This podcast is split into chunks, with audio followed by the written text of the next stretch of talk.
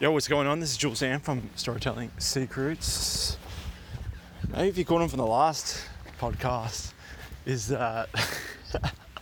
By the way, this is the podcast to help you get more customers, make more customers, keep them coming back with the power of the pen. And I don't know if you caught the last episode, but I thought I had so many ideas, and then I should have just been like, fuck! Should have recorded it while it was fresh in my mind. Now, one thing I want to report back is subject lines, and that's really important because it must not get opened. Then,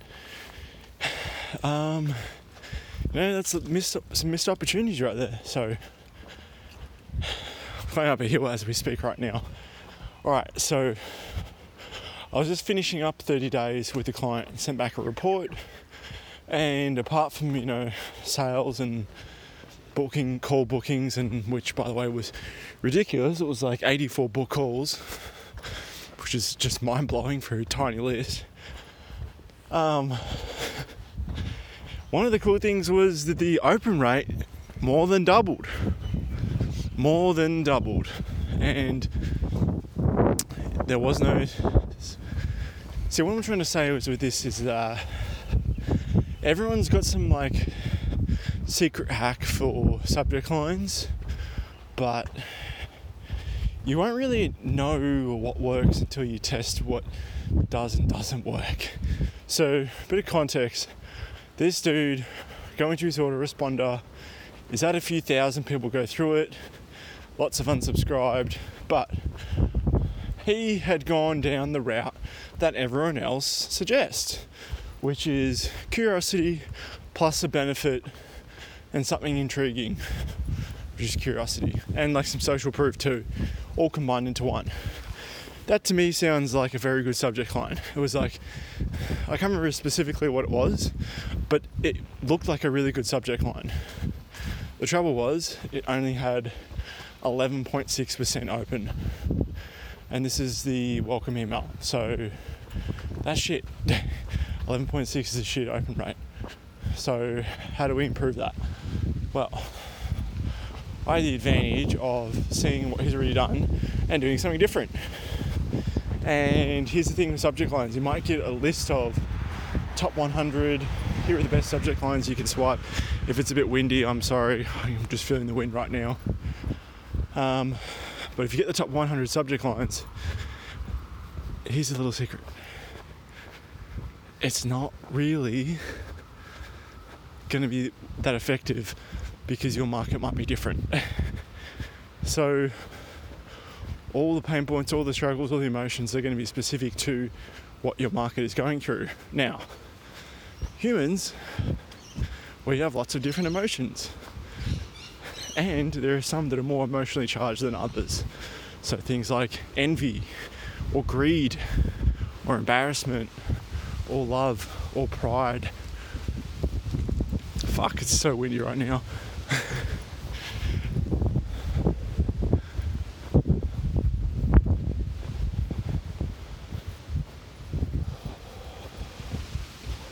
But those are... Hopefully this is going to get out of the wind. Hopefully this is out of the wind. But those are about 4 or 5 different emotions you can pull on. And because I already saw that this dude already had curiosity, benefit, and social proof, that angle didn't work. Well, let's try a different angle. Let's try an angle that pulls on a different emotion. And I wanted to focus on speed and greed. So I did regarding maximum commissions and minimum time. That's a really good thing you can swipe actually, but you know what? That thing more than doubled. It went from 11.6% to 24% open rate. And it's still early days. I don't have thousands of people. I've had over 100 people go through it though. So early testing shows that we're on the money, but the point I'm trying to make with this and give you some insights is that one, don't believe every guru who thinks who's got the answer for your low open rates by giving you some 100 best subject lines you can swipe, because it's different for everyone. Everyone's got their own market and there's different triggers and everything else. So you just need to test and be patient. And if you have 20 people go through, that's not a big sample size to understand if that's actually effective or not. So going a bit aside, sorry, here, I remember when one mistake I learned by picking the wrong client was that they didn't have enough traffic rolling through for my emails to give them a good shot. So I remember 1.5 months later, I get this message being like, Jules, it's been nearly 2 months and your emails haven't produced one call yet. Okay, so how many opt-ins have we had? 70? Oh, well, there's your answer. Like, I told you, like, we need at least 200 before we can even make any assessment. And even still, 200, you might get one or two responding. And in the end, we don't actually really know, because it's a first time trying. So yes, you could have the world's best copy, but I think the insight, the lesson I want to bring back to you is that no one really knows until you test it. But that's the cool thing about marketing, is that sometimes you just test it, and you might test loads of different things and it won't work. But you might just test the most obscure. You might just think, oh, this won't work, but it will work. And that's when you're like, oh, okay, well, let's dive deeper into that then. For instance, I'll give you another little insight to subject lines. Now that I get to play with them every single day inside people's autoresponders, this is really cool, you know, for you and for me. So I'm actually documenting it while it's hot in my head. All right, so gradually I've been, oh fuck this wind, it's so ridiculous. And I'm destroying the listener experience right here. Okay, it's died down a bit, let's go.